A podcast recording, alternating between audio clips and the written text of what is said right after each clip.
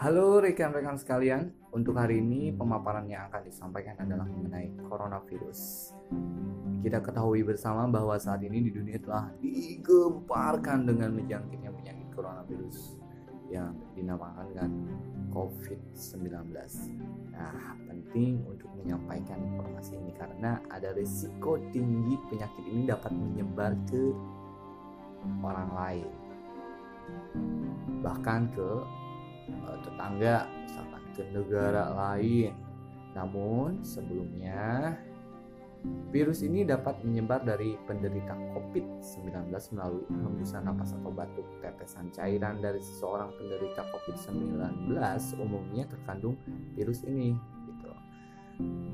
Ketika tetesan ini mengenai permukaan benda di sekitar kita, kemudian kita menyentuh permukaan benda tersebut, lalu kita menyentuh mata, hidung, atau mulut, maka peluang kita terkontaminasi virus ini akan semakin besar, guys.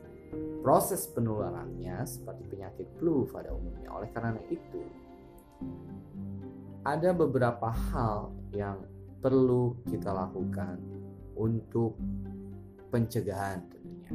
Kita harus senantiasa memastikan bahwa tempat kerja kita higienis, dalam artian terhindar dari kontaminasi coronavirus ini.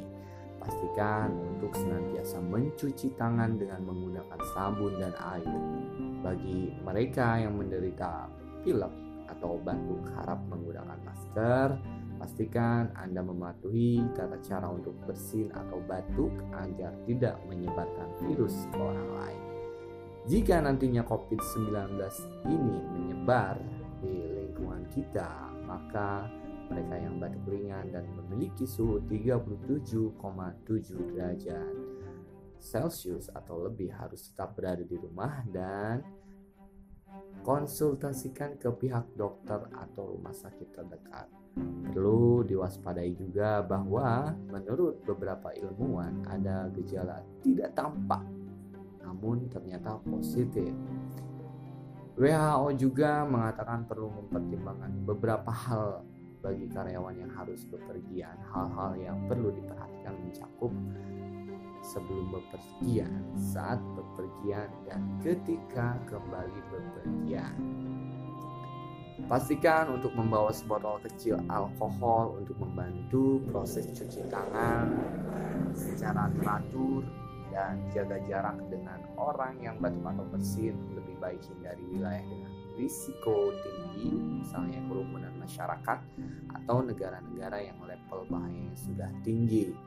Pastikan tahu siapa yang harus kita hubungi jika kita merasa sakit saat bepergian. Sesuai prosedur, jika baru kembali dari daerah COVID-19 menyebar, sebaiknya memperhatikan kondisi diri sendiri selama 14 hari dan mengecek suhu tubuh 2 kali sehari.